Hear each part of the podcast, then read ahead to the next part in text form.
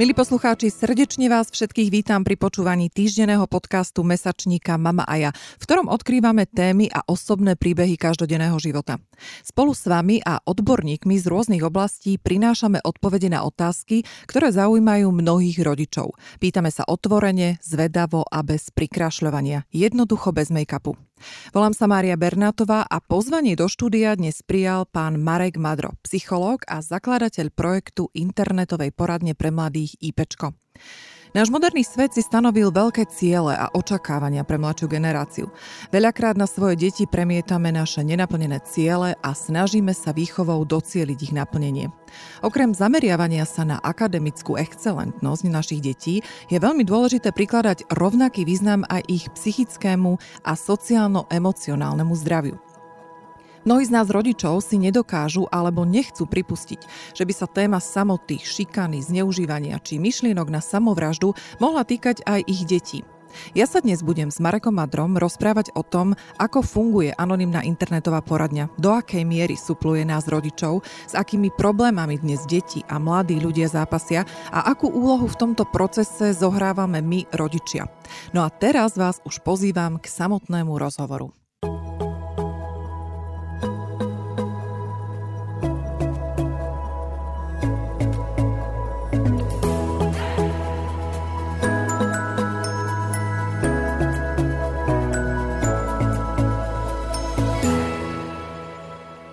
Pán Madro, vítajte v štúdiu.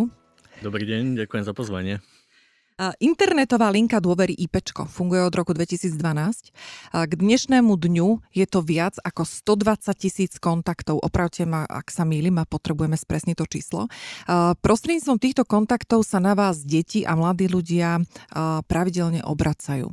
Čo si pod týmto číslom máme predstaviť? Ide o opakované kontakty, unikátne, porozprávajte nám niečo o tomto. IPčko vzniklo naozaj v roku 2012, ako to hovoríte, a tých kontaktov bolo 137 tisíc ku koncu roku. Chýbajú v tom čísle, ktoré ste hovorili, zarátané kontakty za minulý rok. Každý deň od 7 rána do polnoci sa na nás cez chat alebo cez e-mail um, obracajú prevažne teda mladí ľudia vo veku od 12 do 30 rokov, čiže aj mladí dospelí. Veľmi často aj rodičia sa na nás obracajú s rôznymi témami a keďže ten rozhovor vlastne prebieha najmä teda tá dominantná forma komunikácie je cez chat, tak, tak je to vlastne taký ako keby kontakt so psychológom, kde, kde anonymne, vlastne úplne bezplatne môžete dostať psychologickú konzultáciu a v tomto čísle 137 tisíc sa nachádzajú tie unikátne kontakty. Čiže sú to e, jednorazové, ako keby jednorazové kontakty alebo jedna téma, jeden, jeden problém jedného človeka. Ale pravda je, že tie rozhovory nie sú u nás jednorazové, ale tých kontaktov je priemerne podľa tých našich štatistík pri jednej téme aj 7, 8, Uh-huh.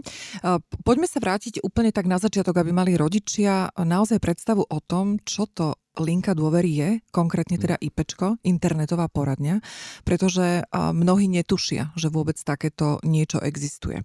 Vy ste hovorili o četovaní, vy ste hovorili o maili. Je možné aj zavolať vám? Uh-huh. Väčšinou, keď sa hovorí o linkách dôvery, uh-huh. tak si za tým skoro všetci predstavia telefonickú, internet, e, telefonickú poradňu, niekoho, kam vlastne anonymne voláte a aj ten odborník na druhej strane je pre vás anonymná osoba. U nás na IPčku sme sa rozhodli ako keby tak trendovo o, kopírovať tie komunikačné spôsoby, ktoré využívajú mladí ľudia a v tomto veku od 12 do 30 rokov tá, naš, tá generácia dáva prednosť pri intimnom zdôverovaní sa o nejakých ťažkostiach skôr tej internetovej komunikácii, najmä cez chat. Ja som mimochodom aj predsta asociácie liniek pomoci, čiže viem o tom aj, ako to funguje na iných linkách dôvery, lebo nie sme teda jediná organizácia, ktorá toto robí. A viem, že napríklad čo je možno také prekvapivé, tak do 12 rokov deti telefonujú a potom zase tí starší od 30 rokov zase telefonujú. Uh-huh. A tí medzi tým, ako keby na tie linky dôvery v tých číslach, štatistikách tých liniek dôvery, tak tam je taký ako keby pokles tých mm-hmm. kontaktov cez telefón. Sú aj takí, ktorí telefonujú, ale je ich menej. V porovnaní s tým, koľko ľudí naopak četuje. Čiže my keď sme vymýšľali túto internetovú linku, alebo túto ako keby verziu linky dôvery cez, cez chat a cez e-mail, tak sme vedeli, že že na túto našu linku dôvery budú prichádzať najmä také tie náročnejšie kontakty, serióznejšie a také fakt, že ťažké príbehy. Aj to tak je. Čiže z toho vyplýva, že pokiaľ už si niekto dá námahu, sadne si za ten počítač a hm. napíše ten mail, tak tam už asi nie je priestor na to, aby som srandovala, ale naozaj sa vyliala a zdôverila. Tak tomu môžeme rozumieť. Čo je také zvláštne, ľuďom, keď je psychicky ťažko, a vedia, že existujú nejaké anonymné možnosti pomoci a ten internet paradoxne teda vnímajú ľudia, že anonymnejší priestor ako, ako ten telefón, ten telefonický kontakt, čo je teda trochu omyl. Povedzte mi, to, toto mám, nám Le, trošku Len ako keby dopoviem to, že, že tí ľudia cez internet sú aj vďaka, ono sa to aj tak odborne volá, sa to volá disinhibičný efekt neviem, či vás to zaujíma, ale, ale vymysleli to v New Jersey, taký profesor Suller popísal, že, že keď e, si sadáme za nejakú technológiu, tak máme taký pocit uh, väčšej takej blízkosti, väčšej otvorenosti, menšie zábrany, ako keby komunikovať aj o veciach, ktoré by sme naživo neboli schopní povedať tomu človeku. A my sme sa toto vlastne snažili využiť v prospech, v prospech mladých ľudí na Slovensku a musím povedať, že aj 20% našich klientov sú aj Češi, o, tak o, vlastne to otvára ako keby ten priestor na to, aby ľudia využili to, že keď vedia, že na druhej strane sedí psychológ, u nás na webe si dokonca môžu aj pozrieť, kto je ten psychológ, má tam fotku, má tam meno, Čiže vy viete, že kontaktujete konkrétneho človeka s tou svojou ťažkosťou, ktorý na tej druhej strane s vami četuje a keď si s vami vytvorí nejakú blízkosť, máte s ním nejakú skúsenosť a vidíte, že je to pre vás efektívne, užitočné, tak vlastne za ním prichádzate aj potom sa mu pochváliť, ako sa vám vlastne darí, ako sa vlastne posúva tá situácia, v ktorej sa nachádzate. No a teraz uh, sa vrátim teda k tej mm. otázke, že ste povedali, že je zaujímavé, že ľudia si myslia, že je uh, bezpečnejšie ten internet pred telefonovaním. Tak to mi ešte vysvetlíte.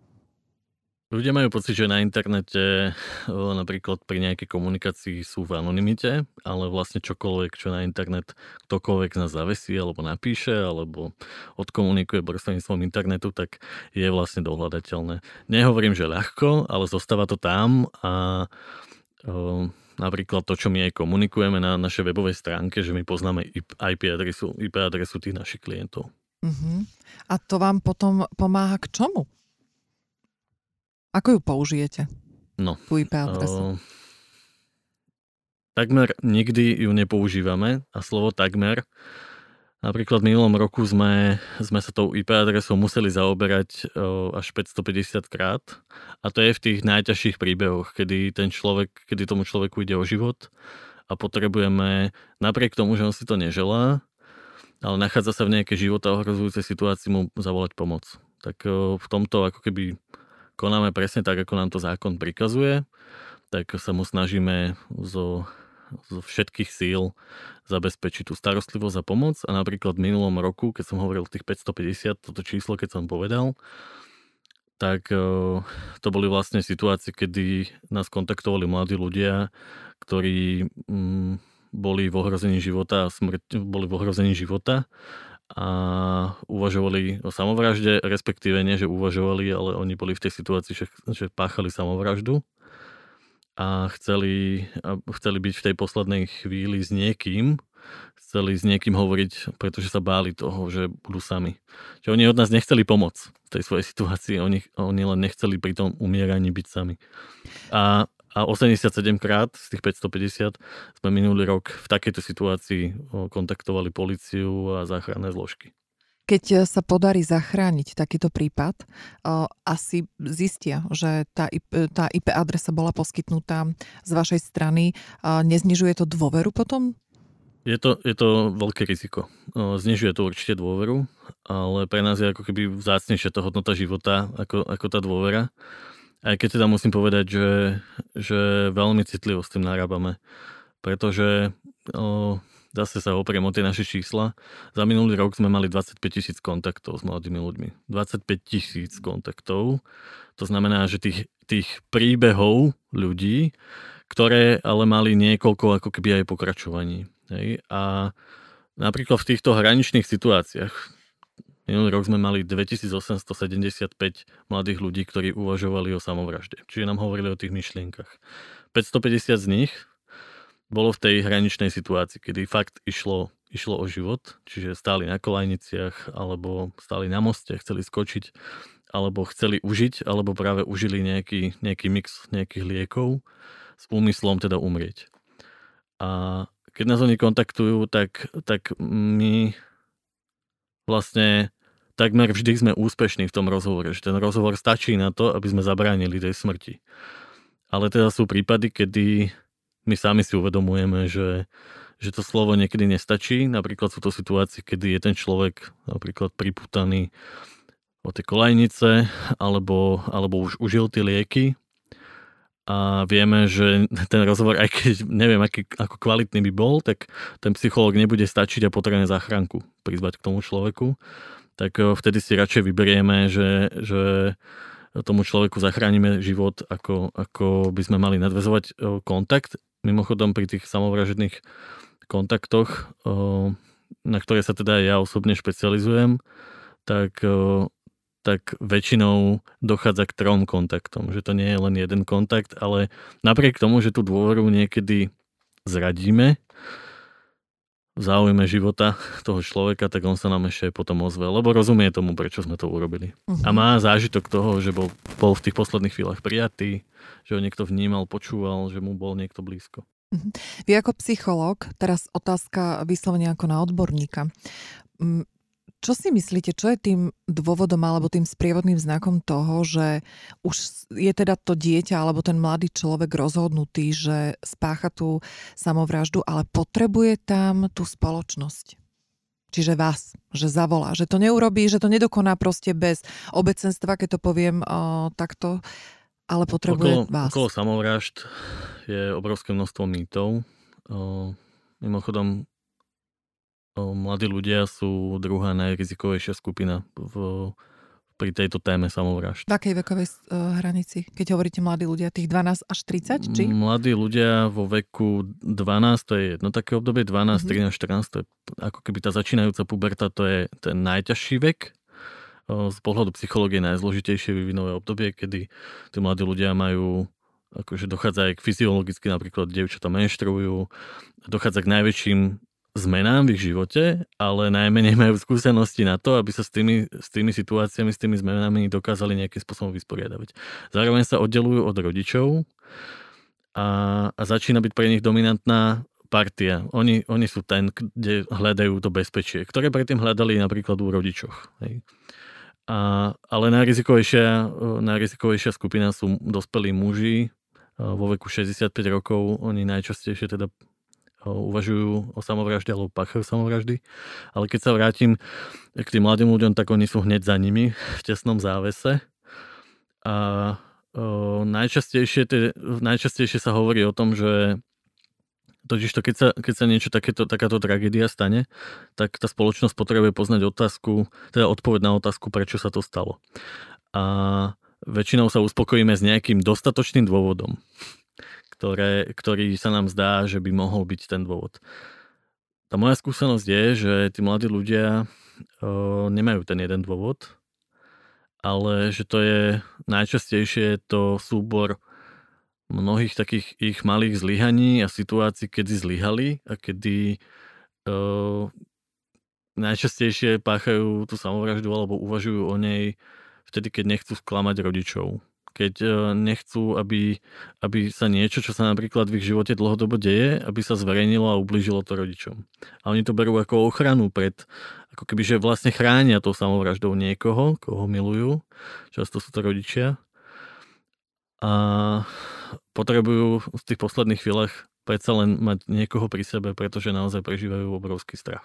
To teda tí dospelí muži väčšinou nerobia a zostávajú v tej situácii úplne sami izolovaní, ale tie deti oni oveľa viac ako keby hovoria o tom, že potrebujú to, tú pomoc, tak ako to vládzu v tých chvíľach hovoriť, tak oni aj naznačujú, že, že že niečo takéto sa blíži. Naznačujú vám, alebo uh, sme hluchí voči nejakým signálom tých detí? Pretože uh, sa hovorí veľakrát aj to, že ak naozaj niekto sa vyhráža sa samovraždou, tak to nemyslí vážne, ale potrebuje upútať na seba pozornosť. Toto je jeden z tých najväčších mýtov. Uh-huh. Uh, inak to slovo pozornosť je vlastne v tom úplne kľúčové. Pretože my to slovo pozornosť tak bagatelizujeme, ale to je tá najväčšia potreba toho dieťaťa, ktoré, ktoré ono má že keď púta tú pozornosť, tak ono ju naozaj potrebuje. To nie je o tom, že, že ne, nejak to ako keby zľahčíme, ale ono iným spôsobom nevie povedať, že potrebuje pomoc. A preto to my potom ho vyhodnocujeme tak, že však iba púta pozornosť. Mm-hmm. Ale tá pozornosť je presne to kľúčové, čo to dieťa hľadá. A toto je spôsob, akým ono rieši tú situáciu, v ktorej sa ocitá, alebo iné tie spôsoby jednoducho mu už nezostávajú s tými málo skúsenostiami životnými, ktoré má. Mm-hmm. Pán Madro, poďme si ešte povedať tie najzákladnejšie oblasti alebo najfrekventovanejšie oblasti problémové, s ktorými sa obracajú na vás mladí ľudia. Mm, dlhodobo najčastejšie je to téma samoty. Ale obsah, obsah tohto pojmu sa, sa mení časom, to je také zvláštne. Najčastejšie nám mladí ľudia hovoria o tom, že sú obklopení obrovským množstvom ľudí, majú aj vďaka sociálnym sieťam, majú obrovské množstvo kontaktov, sú stále s niekým, ako keby, mm, že málo sú sami. Ale napriek tomu všade musia podávať nejaký, nejaký výkon, čo je teda také akože zvláštne, že tento výkon často popisujú, že musia podávať aj doma, pretože nechcú sklamať rodičov, tak hrajú nejakú rolu. Mm-hmm Takúto rolu musia hrať aj v škole, trochu ako keby inú, zase musia byť úspešní v tej škole.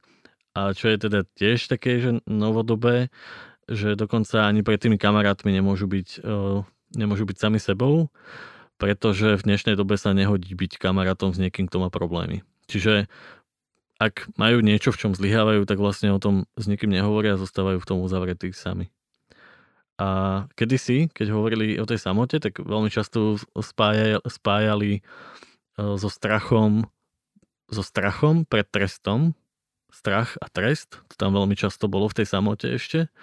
A teraz je to paradoxne teda, že nechcem sklamať. Že ten výkon tie deti ako keby prežívajú veľmi, veľmi výrazne. Mm-hmm. A oni oni naozaj sa boja toho, že rodičia budú nešťastní a smutní. Druhá najčastejšia téma týchto našich rozhovorov, keďže sú to tínedžeri, teda druhá najčastejšia téma je paradoxne teda tá samovražda, to sú tie najzávažnejšie kontakty, kedy tie detská naozaj nevedia, akým iným spôsobom riešiť situácie, v ktorých sa ocitajú. Tretia téma sú partnerské vzťahy, tým, že sú to tínedžeri, tak to je také aj prirodzené a my, naši psychológovia 40 sa vždycky tak tešia, keď majú nejakú, nejaký takýto problém, keď prichádza mladý človek s nejakým problémom lásky alebo, alebo, alebo nejakých vzťahov, tak to je také príjemné oddychnutie si po tých ťažkých témach. Mm-hmm. A potom štvrtá téma sú rodinné problémy a musím povedať, že veľmi často sa spájajú spájajú aj s domácim násilím, čo je také veľmi prekvapivé je pravda, že tá naša poradňa funguje aj na viacerých weboch rôznych organizácií, čiže napríklad, napríklad na špecializovanej stránke pre obete domáceho násilia je možné kontaktovať priamo tých našich psychológov, alebo na stránke o, um, s témou poruch príjmu potravy, tak tam sú takisto, tam je tá naša aplikácia s tými našimi odborníkmi. Čiže je to zrejme aj kvôli tomu, že tie rodinné problémy sa veľmi často spájajú s domácim násilím práve kvôli tomu, že na akých tých portáloch je možné kontaktovať tých našich psychológov. Mhm, ja sa vrátim ešte k tomu výkonu, o ktorom ste hovorili. O aký výkon máte na mysli? Je to naozaj tá túžba po tej akademickej excelentnosti našich detí, ako som hovorila v úvode, alebo je to ten výkon, musíš mať taký krúžok a taký krúžok a musíš vo všetkom vynikať. Čo je to, čo vám tie deti, tí mladí ľudia rozprávajú dávajú ako požiadavka, čo majú za tým výkonom oni? Oni to takto nevedia, nevedia rozdeliť. Mm-hmm. Oni mhm. len vedia, že, že všade musia byť dokonalí, všade musia byť dobrí. A len to, že sú teraz dobrí, vlastne znamená, že dobrí budú v budúcnosti. A je to taký mix tých dvoch postojov, ktoré ste vy teraz ako keby nejak toho rozdelenia, ktoré ste ponúkli. napríklad keď hovoria o rodičoch, tak hovoria o tom, že, že rodičia majú nejaké sny, nejaké plány a oni sa snažia, snažia sa ich naplňať. Čo je taký fenomén, že aj v mnohých výskumov to vychádza, že rodičia, mnohí rodičia, podľa mňa aj rodičia, ktorí počúvajú tento podcast, sú tí rodičia, ktorí sa veľmi snažia o to byť dobrými rodičmi. Ale že zo všetkých tých výskumov vychádza, že rodičia sa málo rozprávajú s deťmi o tom, čo vlastne tie deti žijú a potrebujú. A najmä v tomto citlivom veku rodičia nevedia, ako otvárať tie témy.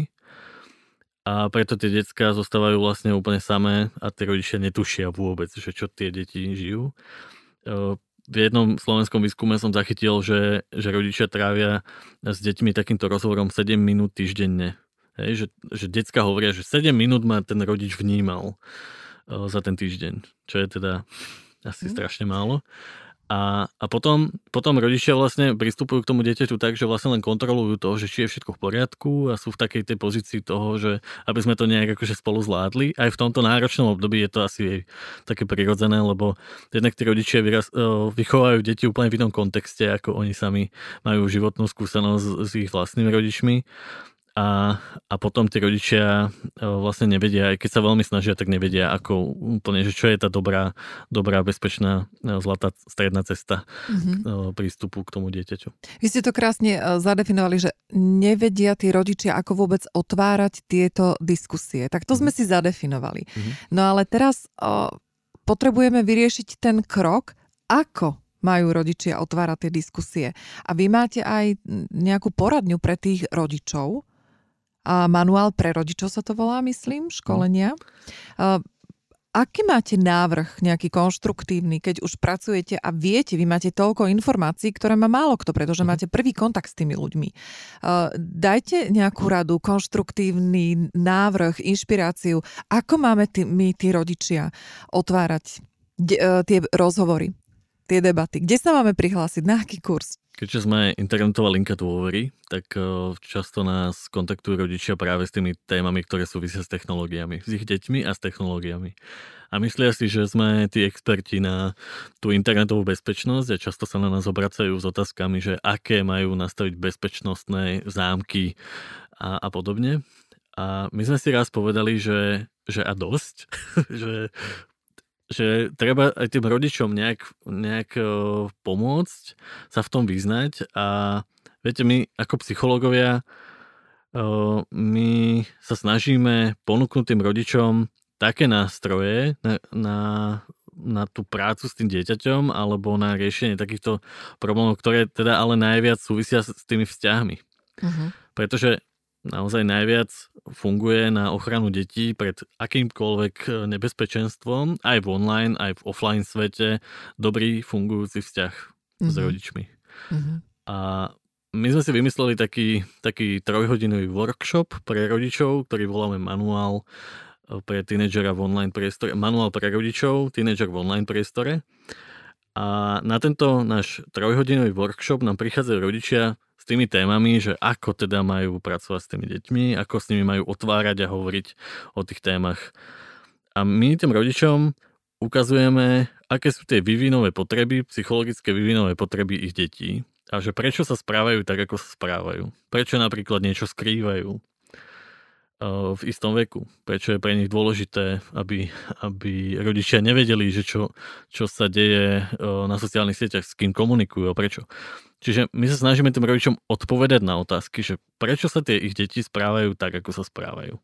A potom im dávame nástroje a možnosti na to, ako otvárať tie rozhovory. Tak aby som odpovedal na tú vašu otázku, tak aby som to tak ako keby zovšeobecnil, máme taký, taký zjednodušený plán pre rodičov, ktorý hovorí o tom, že vývinová úloha pre deti do 10 rokov je, aby zažili, že rodina je bezpečia. Tá téma bezpečia je zároveň tá najväčšia úloha rodiča. Je to proste drina. Že ten rodič musí pracovať na tom, aby to dieťa vedelo, že ja som tu, keď sa deje čokoľvek. Ja ťa počúvam, ja ťa vnímam, som tu pre teba, dokážem ti pomôcť. So všetkým, čo, čo ťa len môže napadnúť, čo ťa môže stretnúť, ja som tu.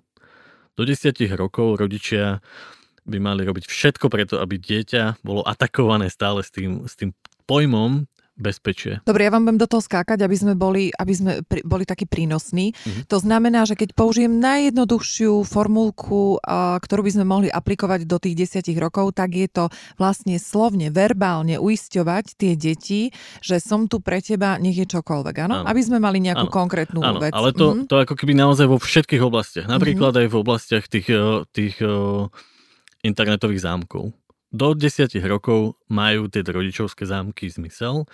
Ako príklad použijem, že nás bežne kontaktujú aj 9-ročné deti, ktoré sa nás pýtajú na, na témy, ktoré súvisia so sexom. Napríklad Teraz sa mi vybavuje taký rozhovor s jedným chlapcom zo včera, kde sa nás pýtal, že čo je to dvojitý análny sex. Hej? A, a pýtal sa to nás na linke dôvery a my sme boli veľmi radi, že neurobil to, čo robia deti typické pre, v jeho veku. Oni, oni googlia, vyhľadávajú na, na internetových vyhľadávačoch, čo znamenajú pojmy, ktoré počujú. Uh-huh. A predstavte si, že ten chlapec by zadal dvojitý análny sex uh-huh. do internetového vyhľadávača. Akým spôsobom a čo by zistil vlastne? Všetko.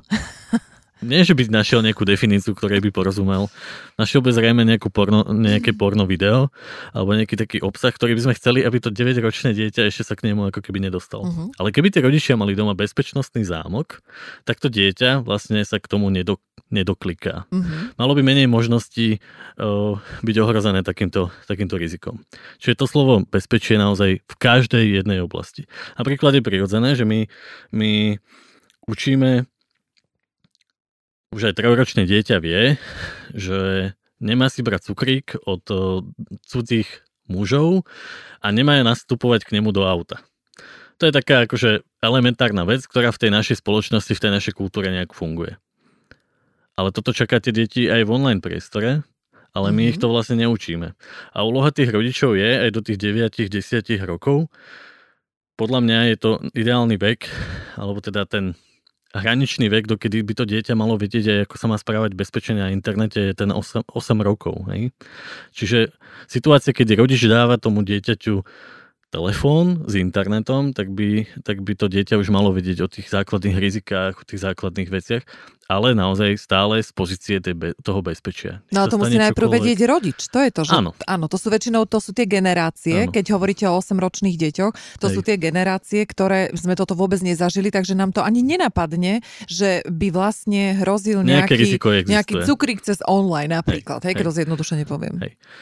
Uh, áno, ale je úloha rodiča, aby po všetkých stránkach zabezpečil to bezpečie v živote toho dieťaťa. A nielen mhm. teda naozaj týkajúce sa technológií, ale, ale všetkého.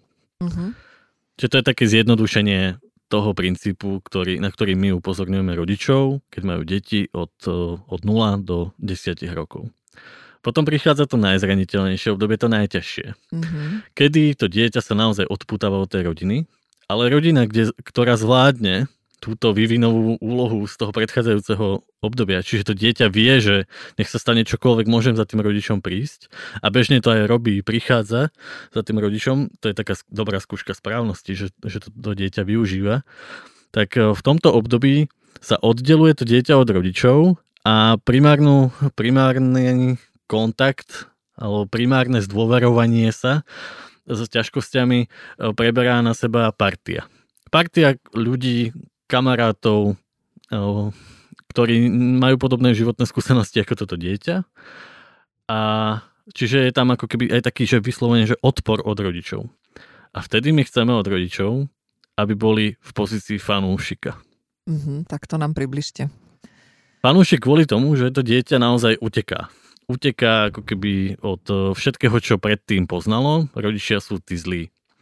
A na to, aby ste sa boli schopní priblížiť tomu dieťaťu, potrebujete byť čo najviac súčasťou sveta toho dieťaťa. Ale to dieťa, ono neznesie v tomto období, aby ste kontrolovali všetko, čo robí. Neznesie to. Vníma to všetko ako, ako niečo, čo vás oddeluje od neho. Vy keď sa snažíte v, tej, v tomto období zabezpečovať to bezpečie, uh-huh. tak to dieťa to vníma ako niečo, čo je proti nemu. A preto je strašne dôležité hľadať spôsoby, ako sa k nemu približiť. Taký, príbe, taký príklad, keď vám lezie na nervy, že dieťa si robí selfiečku neustále a chcete sa s ním o tom začať rozprávať, tak ne, neurobte to, že, že prestaň s tým, prestan to robiť, ale chodte a urobte si tú selfiečku s ním. Lebo vďaka tomu, že to urobíte, sa s ním môžete o tom, čo sa vlastne teraz deje, rozprávať. Mm-hmm.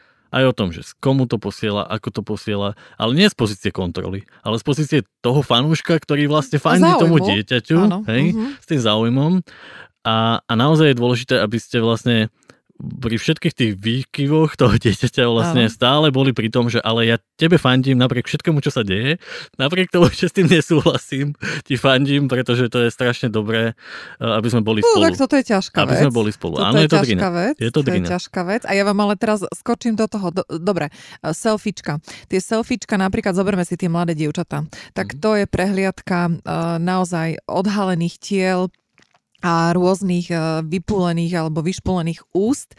Ako ako matka mám teraz zareagovať, že dobre, tak vidím to, že si to tá dcera uh, tam uverejňuje, mm. takúto fotku. Ako jej mám v tomto fandiť, prosím vás pekne? No, to, že si urobíte takú istú fotku. S, vyš, s vyšpolenými áno, ústami. A, a mám ju ešte aj závesiť na Facebook, hej? Ideálne. V mojom veku, výborné. Dokonca nie na Facebook, ale na Instagram na alebo Instagram. na TikTok. Aha. Lebo keď zavesíte na Facebook, tak... Tak som stará, hej? tak to už s týmto dieťa vaše nemá nič spoločné.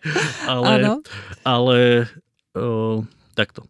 Totiž to princíp toho, že prečo to hovorím je, že veľmi dôležité je byť súčasťou toho sveta toho dieťaťa, aby ste čo najviac mali informácií o tom, že čo to dieťa vlastne robí, prečo to robí, aké sú tie potreby, ktoré si tým vlastne naplňa. A keď to, keď to nerobíte, tak e, ste v pozícii takej fakt, že kontroly. Že to dieťa je vtedy expert na ten jeho život. Mm-hmm. A vy mhm. na to, aby ste sa prispôsobovali alebo približovali k tomu vlastnému dieťaťu, tak musíte mu uznávať to, že on vie vlastne, čo to je a nechajte sa od neho učiť, nech vám to vysvetľuje. Mm-hmm. A toto je fakt, že strašne ťažké. Mm-hmm. Keď vidíte, že to dieťa vlastne asi zlyháva v niečom, alebo že robí niečo, čo, prináša nejaké rizika, ale neviete, či si to uvedomuje, byť schopný sa k nemu priblížiť, uh, byť schopný otvoriť ten rozhovor, uh, tak napríklad to, že mu budete fandiť v tom, čo sa deje, tak uh, to môže byť takéto zjednodušené zjednodušený návod, ako k nemu pristúpiť. Pán Madro, nie je toto utopia? Uh... Ja si toto neviem naozaj predstaviť, lebo zoberte si, keď chceme vedieť šoferovať, ideme do autoškoly. Hej, naučíme mm. sa to. Keď chcem sa naučiť štrikovať, tak štrikujem, ale učiť sa byť rodičom, na to naozaj nie sú žiadne manuály a teraz dobre, tak rodičia si vypočujú tento podcast hej, a ona povie, tak fajn, tak si začnem zajtra robiť už e, selfiečku s tou babou ale, alebo s tou dcerou, ale čo ďalej? Ja sa vrátim k tej, k tej téme, ktorú sme mali na začiatku. Uh-huh. Čo sú tie najčastejšie témy, s ktorými za nami mladí ľudia prichádzajú? Pocit Samota samoty. ste hovorili. Uh-huh. A my veľmi potrebujeme, aby to dieťa nemalo pocit v tomto období. Nemalo pocit, že je samo. Nech sa deje čokoľvek nech robí čokoľvek. A oni často naozaj robia aj chyby a obrovské chyby, ale je to ako keby ich úloha sa s tými, s tými pre nich ťažkými situáciami proste dostať. A pre mňa, ako pre psychologa, ktorý robí linku dôvery, je strašne dôležité, aby vedľa nich stal niekto, kto ich nesúdi, nekomanduje, ale bol pri nich pri takých, akých sú, s tými ich myšlienkami a pocitmi a preto nemôžem mať iné odporúčanie pre rodičov, ako snažiť sa byť pri tých deťoch napriek tomu všetkému, čo tie deti robia. Aj keď tomu nerozumieme, máme predtým strach, máme obavy, máme pocit, že by sa to dalo robiť aj lepšie, tak toto je pre mňa ako keby naozaj najdôležitejšie, aby ten rodič bol blízko tomu dieťaťu a inú cestu, bohužiaľ iná cesta mi nenapadá, mm-hmm. taká, aby to bolo ako keby všeobecné, aplikova- aplikovateľné na, na čokoľvek. Čiže ja hovorím skôr o tom princípe, mm-hmm. že prosím vás, fandite tým deťom, robia čokoľvek, pretože to vám otvára ten priestor na to byť im blízko. Mm-hmm. Čiže akceptácia, podpora uh, tej osobnosti našich detí uh, a blízkosť. Taká tá naozajstná blízkosť, že nie len kontrola SMS-kov, ale vyhradiť si viac ako 7 minút týždenne na to dieťa a rozprávať sa, zaujímať sa o jeho potreby. Tak, áno. A, a keď máme nejaké, nejaké obavy alebo máme, máme niečo, čo mu chceme odkomunikovať, tak ja odporúčam komunikovať to, že moja potreba je, napríklad, že keď sa rozprávame o diskotéke, tak mu poviem, že vieš prečo uvažujem nad tým, že by si tam nemal ísť? Pretože sa bojím toho a toho. Tá moja potreba je, aby si bol v bezpečí, aby si, nekontakt, aby si nebol v kontakte s týmto, s týmto, s týmto, s týmto, s týmto Hej. Aby si napríklad nebol niekde opitý, lebo sa ti môže stať to a to. Toto všetko otvára tie témy na rozhovor, na tú blízkosť. Uh-huh. A zároveň, ale chceme od toho dieťaťa, aby povedalo aj o tých svojich potrebách. Že čo je to, čo vlastne potrebuje to dieťa. Že prečo napríklad chce ísť na tú diskotéku. Uh-huh. A ono to často vie pomenovať len takými jednoduchými slovami. Hej, že len chcem byť s kamošmi, len nechcem proste vypadnúť z tej partie. Ale za týmto je nejaký obsah, ktorému ten dospelý rozumie, to dieťa nie. Mm-hmm. A skúsiť sa nejak približiť k tomu a vyrozprávať si to a nejakým spôsobom sa dohodnúť je pre mňa ten správny kľúč. Mm-hmm. Tak na toto by ste mohli vymyslieť nejaké uh, obsiahlejšie Áno, školenia. určite, jednoznačne. Že, že jednoznačne. máte to na pláne? Uh, uvidíme. Áno, lebo ako naozaj nech sa, nech sa snažím akokoľvek, a to teda ja mám všelijaké kurzy a dokonca aj školy, Hej. ktoré by tomu nasvedčovali, že by som to zvládla, ale tak tiež tam boli uh, ako, čo sa týka toho rodiča, zlyhania no, a určite. poviem vám, že teda mala som čo robiť. Hej? A hlavne o tom období, ktorom ste hovorili. To, to 10 plus, hej, hej, kedy to dieťa vás ignoruje, pretože si povie, že daj mi pokoj, nepýtaj sa ma už prosím ťa toľko otázok, daj mi pokoj, chcem byť sama. To je mňa strašne oslobodzujúce pre, ako pre rodiča mm-hmm. o, prijať to, že, že to dieťa má nejakú potrebu, že toto je nejaké obdobie, ktoré prejde. A ono fakt prejde. O, lebo to obdobie je zase od 15+, plus, je obdobie, kedy my chceme od rodičov, aby boli partnermi. Mm-hmm. To dieťa sa prirodzene vracia znova k rodičom. Vracia sa, vracia sa k kultúre tej rodiny, vracia sa k rituálom tej rodiny a začína chápať, e, rozumieť zmyslu toho, že na čom vlastne stojí tá rodina, aké sú hodnoty tej rodiny. A aké vlastne hodnoty chce mať ono samo. Čo chce žiť. Už si všeli, čo možno vyskúšalo, ale vlastne zistuje v tomto vyvinovom období, že to, čo dostalo doma, predsa len malo nejaký zmysel. A začne to samozrejme kopírovať aj v ostatných, v ostatných vzťahoch. Mm-hmm. Ale na to, aby sme sa k tomuto dostali, tak musíme zvládnuť to predtým. A my sa k tomu dokonca dostaneme, aj keď to nezvládneme do, dokonale, lebo žiaden doko, dokonalý rodič naozaj neexistuje a existujú snaživí rodičia a to sú napríklad takí, ktorí zaujímajú takéto rozhovory a sú schopní ešte to aj v tejto fáze počúvať. Prečo? Veď táto fáza je OK. Čo vám sa nepáči, čo hovoríte? Viete čo? Podľa mňa je to ako keby ťažké, keď eh, niekto vám hovorí do toho, že ako máte vychovať svoje deti. No, no preto, vás že... tak, preto vás tak grillujem, hej, že, hej. že či to je, lebo ono sa to fajn, dobre počúva, je to veľakrát inšpirujúce. Napríklad aj toto pomenovanie tých troch uh, období, období mhm. hej, uh, kedy si podľa mňa človek, viete, veľakrát v týchto rozhovoroch ide o to uvedomenie si, o ten aha moment mm-hmm. tých rodičov, že mm, fakt, že toto som si neuvedomila. A hlavne tá blízkosť, hej. hej. Samozrejme, že každý si ju vysvetľuje úplne po svojom hej. a na to neexistuje paušálny manuál, že tak, takto keď sa budeš správať, tak to bude ono. Hej. Ale s tými deťmi jednoznačne, čo vyplýva zo všetkých výskumov, zo všetkých štatistík, tak je to absencia tej blízkosti, tých rozhovorov a komunikácie. Hej. Hej. Vy ste podotkli uh, o tom, že tú blízkosť, že máme teraz sme obklopení mnohými ľuďmi, ale my sme obklopení virtuálne. Mhm. Veľakrát tie decka, keď majú teda tých, ja neviem, povedali ste, že Facebook to už nie je pre tú vašu kategóriu, tak Instagram, tých sledovateľov, oni sa cítia naplnení. Komunikujú, ale komunikujú stále len prostredníctvom tej virtuálnej reality. Keď sa obracajú na vás tie deti, pociťujete tam to stiažovanie sa alebo vyhľadávanie toho osobného kontaktu? A teraz nehovorím o rodičoch, ale hovorím o vyhľadávaní kontaktu tých kamarátov, nejakých starších ľudí, niekomu, s kým by sa mohli porozprávať. Veľmi dôležité na začiatok tejto témy povedať, že mladí ľudia, súčasná generácia 10 až 16 ročných nevnímajú rozdiel medzi virtuálnym a offline svetom. Nevnímajú žiaden rozdiel.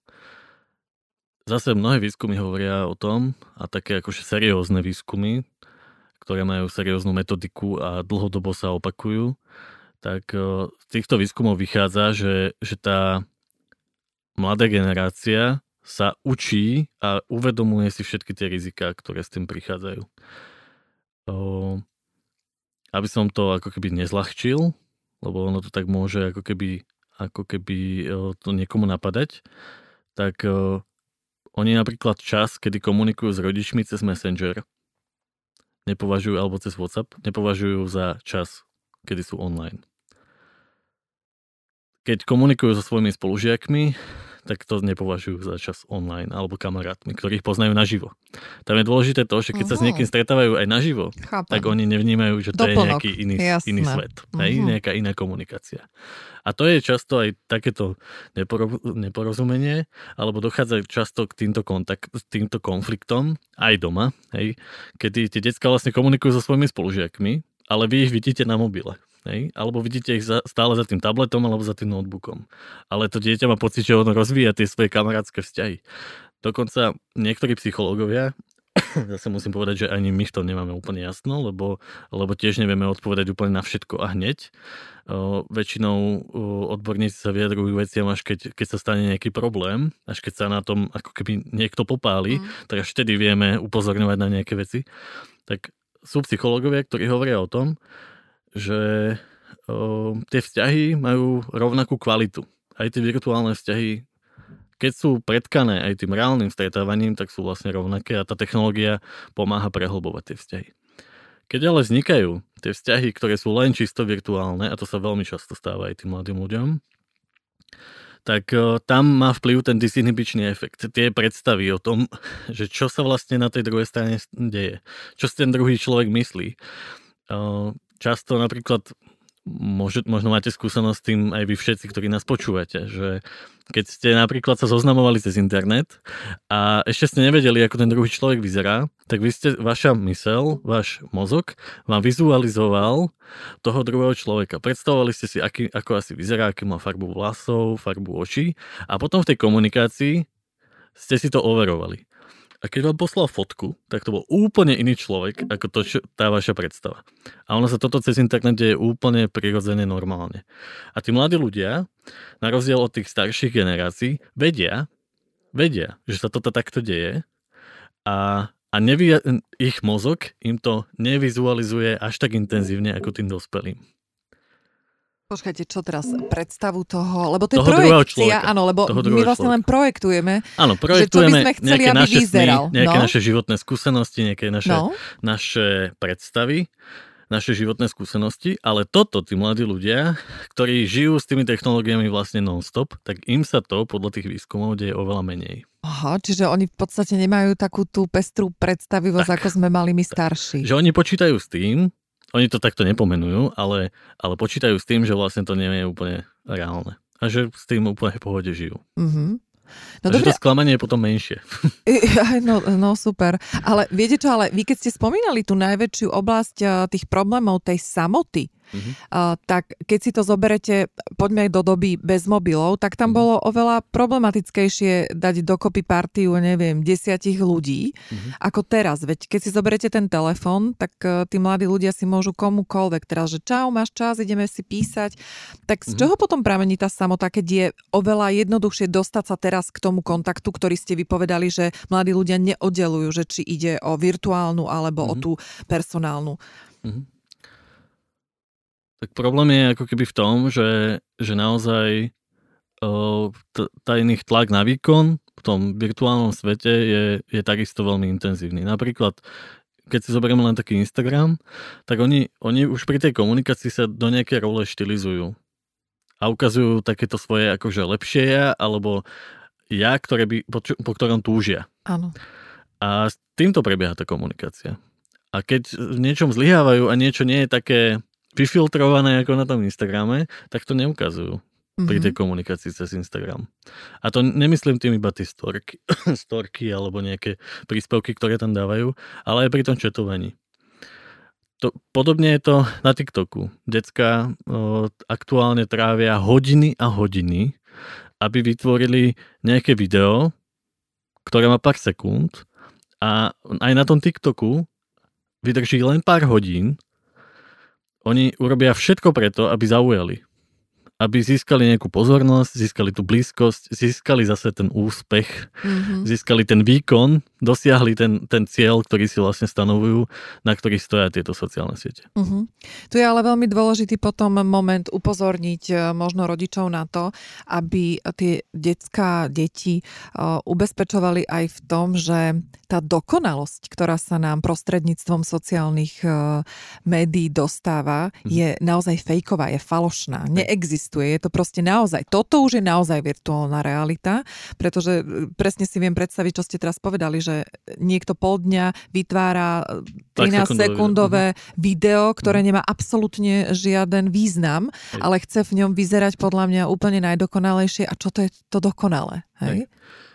Veľmi dôležité, napríklad takisto to na tom našom workshope s tými rodičmi preberáme, tak je veľmi dôležité, aby tie deti vedeli, že tie rodičia takisto v niečom zlyhávajú veľmi často aj, aj tá mama sa snaží byť pred tým dieťaťom vlastne dokonalá a keď niečo napríklad má platiť účty, tak to dieťa o tom nevie vlastne, že nie, všetko má nejakú, že je nejaká práca, že znamená nejakú obetu alebo že to znamená nejakú námahu, vďaka ktorej niečo dosiahneme. A o takýchto veciach často tí naši mm, mladí ľudia, ktorí sa na nás obracajú, ani netušia. Mm-hmm. No nie, lebo ich chceme chrániť, tak, chuďatka naše. Lebo ich presne chránime. A tie decka by strašne potrebovali preto, aby sa naučili zápasiť s ťažkosťami v tom citlivom veku, od 10 do 15, aby toto vedeli, že je vlastne úplne prirodzené nejakým spôsobom sa pasovať s tými ťažkosťami. Lebo teraz sa trochu ako keby dotkne tej najzávažnejšej témy, im potom nič nezostáva, iba ako keby všetko vzdať. Mm-hmm. A, a často práve samovraždu nad ňou napríklad premyšľajú preto, lebo nevedia, aké sú iné tie možnosti, ako s tými, s tými vecami, ktoré prežívajú, ktorých trápia, ako s nimi zapas, zabojovať, ako, ako, ako sa s nimi popasovať. Uh-huh. A mhm. vlastne ani nevedia, že by mohli prísť za tými rodičmi a spýtať sa ich na to. Uh-huh. Lebo vlastne rodičia sú tí, ktorí nezlyhávajú. Sú tí, ktorí, kde, ktorí zabezpečujú, že všetko funguje. Čiže jeden z tých možno návodov, takých maličkých, je, aby sme zainvolvo- zainvolvovali tie deti do toho nášho života a do tých našich povinností. Ano. A ospra- vedieť sa ospravedlniť, to je tiež veľmi Hej. dôležitá vec, ktorá Hej. sa prizvukuje. Samozrejme nechcem povedať to, že, že deti treba zaťažovať tým, že nemáme na nájomné a, a teraz treba akože, neviem, je, že to je pre tie deti neuchopiteľné, ale tie veci, ktorých tie deti vedia prispieť, alebo ktorým vedia v tom veku nejako porozumieť, tak je normálne, keď takéto ťažkosti tej rodiny sú súčasťou ich každodenného života. Napríklad to, že, že, tá, že, ten, že to ovocie, ktoré kupujeme, hej, že to má nejakú hodnotu a že to nie je samozrejme, že ho máme. Hej. Uh-huh. ja viem, že to znie ako také, také o, že keď rodičia vyťahnú historky, že... že zo keď, socializmu? zo socializmu, tak je to pre tie decka no. nepriateľné, no. ale, ale pre tie decka to môže byť zároveň veľmi užitočné. Tie decka, oni to často na tým kývnu rukou alebo sa smejú, ale ja chcem povedať naozaj to, že v tom období od 15 do 18, do tých 20 rokov sa presne k týmto veciam vracajú a začínajú im rozumieť. Mm-hmm. Že to dieťa predtým kýva, kýva nad tým rukou a vlastne sa tvári, že ho to nezaujíma. Ale pre neho je veľmi dôležité to, že tá mama predtým to mala nejako inak. Mm-hmm. A mhm. začne si to vážiť. A začne to, to hľadať, že prečo to vlastne tá mama predtým mala inak. Áno. Ako to je teraz. Ono je dôležité pre rodiča zotrvať. Zotrvať aj v tých krízových situáciách, keď sa to dieťa odvracia všetkými možnými stranami, zotrvať a dať mu ten pocit bezpečia a lásky. Preto som hovoril o tom fanúšikovi. Že, áno, áno, ja, ja som si to zažila uh, na vlastnej koži, takže viem, že čo ma to stálo úsilia uh, stále rozprávať. Uh, aj tak ťa mám rada, aj tak si môj mm. poklad a čokoľvek budeš potrebovať som tu a keď som zložila telefón, tak by som ju vyfockala tak, že si neviete predstaviť. Výborne. Hej? Áno, áno. Radila som sa s psychologom. Hej i napriek tomu, že nejaké to e, štúdium mám, ale toto je veľmi dôležité podľa mňa aj pre rodičov, aby naozaj odhodili už tie zábrany, pretože hovorme si, čo chceme, sme v 21. storočí a stále tie predsudky o tom, že dieťa by malo navštíviť psychológa, alebo my by sme mali mhm. navštíviť s dieťaťom psychológa, sú obrovské tie predsudky stále. Hej A práve preto tá e, anonymná internetová poradňa je e, výborným spôsobom, pretože to za mojej mladosti nebolo. Mm-hmm. Ja neviem vôbec ani, či máme zmapované nejaké tie samovraždy a, a akými problémami sme sa my vlastne zaoberali. To by bola ináč tiež zaujímavá téma. Na socializmu bolo viacej samovražd ako dnes napríklad. Vidíte to no? Mm-hmm. A toto neviem. Ale takých tých skrytých, že sme o tom nevedeli, mm-hmm. lebo však nemali byť kde Dokonca medializované. Predstavte si to, je paradox. Som urobila trestný čin, keď sa zabijem, tak som spáchala trestný čin. Tak, tak toto nejak bolo chápané v tej spoločnosti, uh-huh. že naozaj sa deje niečo, čo vlastne je proti tej spoločnosti. Uh-huh, uh-huh. Ideme, ideme do záveru, ale neodpustím si ešte jednu otázku. A v podstate taký váš názor na to, že keď už teraz tí rodičia vedia, že existuje IPčko, existujú samozrejme aj iné linky, kde môžu zavolať. Dáva vám to zmysel, aby možno tí rodičia, keď zistujú, že aha, tak tie detská sa nechcú so mnou rozprávať, aby im podhodili to, že vieš čo, tak keď sa nechceš so mnou rozprávať, tak mám dobrý tip pre teba. Uh, máš tam internetovú poradňu, skús, tam sú odborníci, nikto ťa nebude odsudzovať a skús sa porozprávať o tom probléme, ktorý nevieš rozobrať so mnou ako s rodičom s nimi. Kým ste toto povedali, tak som si hovoril, že dobre a stop. že, že keď už do toho no. idete, že, že prečo by toto dieťa malo urobiť, tak to už nechce počuť, to dieťa. Hej. Aha, takže pokiaľ, kde som mala skončiť, aby to bolo prínosné? Tam, že, že existuje to, bodka. Aha, že iba Alebo existuje. našla som na internete. Aha. Len tak. Lebo ako náhle začnete hovoriť, že prečo by toto dieťa malo urobiť, tak už ono som to múdra. neurobí. Už ano. som moc múdra, potom a sa, a sa povyšujem na toto dieťa, tak. že? Aha.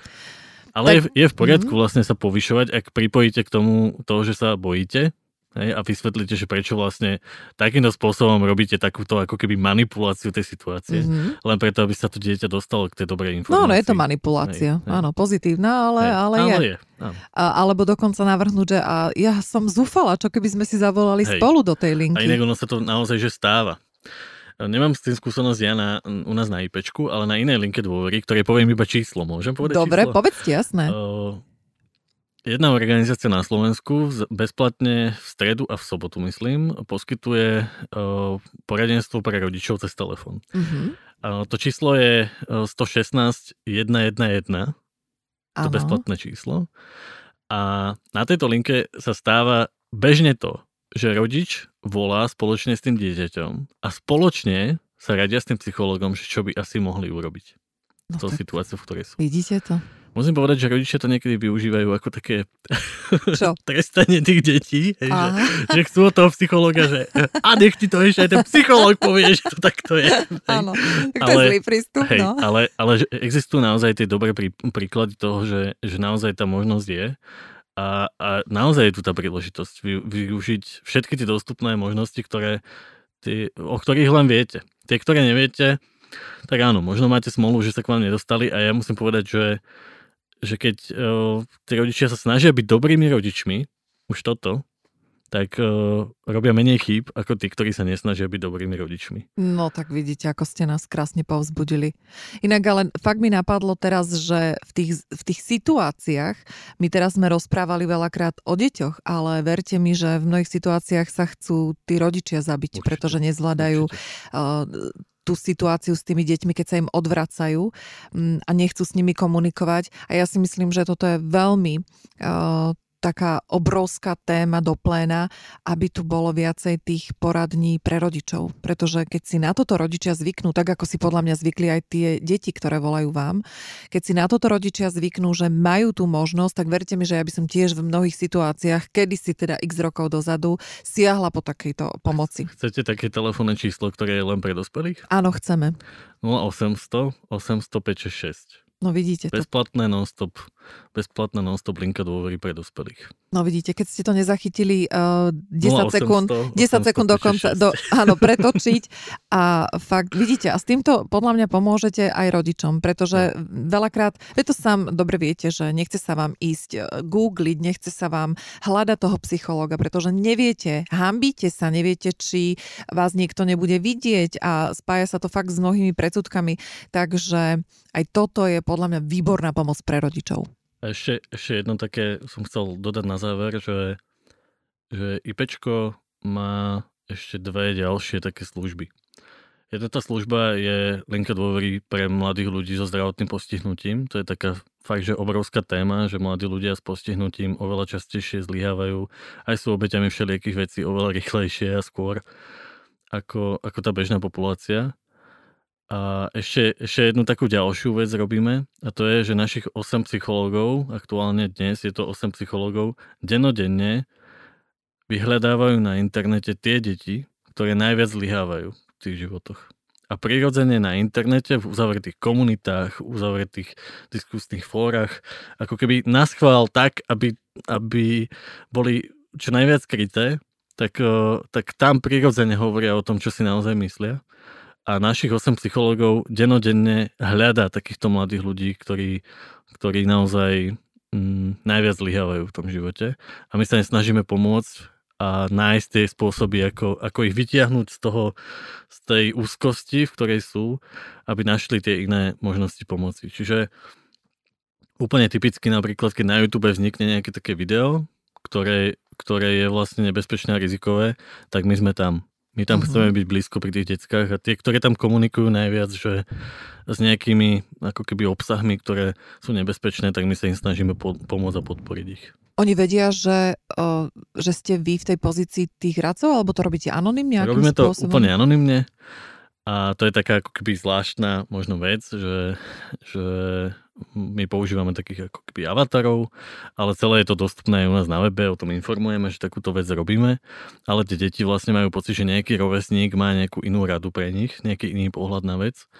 A nerobíme to z pozície tých dospelých, ale z pozície tých detí, ktoré, ktoré takýmto spôsobom v takýchto komunitách, live streamových e, službách, na Twitchi, na Discorde, čo možno rodičia ani netušia, čo je. A môžu si teraz vygoogliť. Hej. Alebo, alebo naozaj v tých uzavretých o, komunitách, kde fakt tie rovesníci sa snažia si pomôcť ako vedia, ale musím povedať, že veľmi často je to práve opak tej pomoci, uh-huh. tak my sa snažíme tam byť pre nich blízko a prinašať aj tie možnosti, informácie, ktoré, ktoré neznejú ako informácie dospelých, a, a rady od dospelých takým tým jednoduchým jazykom. Uh-huh. Pán Madro, ja vám veľmi pekne ďakujem za rozhovor. O, väčšinou sa zvykne želať, že nech máte toho čo najviac, tak ja vám mhm. želám, aby ste tých kontaktov mali čo najmenej. Ďakujem veľmi pekne za pozvanie. Milí poslucháči, ďakujem, že ste nás počúvali až do konca. Vaše reakcie, námety či otázky nám môžete posielať na mailovú adresu redakcia zavináč mamaaja.sk a pozývame vás aj do nášho klubu na stránke Mama a ja, kde získate množstvo zliav, výhod a odborných rád. Majte sa krásne, užívajte si svoje rodičovstvo naplno a ja sa na vás opäť teším, či už osobne, alebo pri ďalšom zaujímavom rozhovore v podcaste Bez make-upu.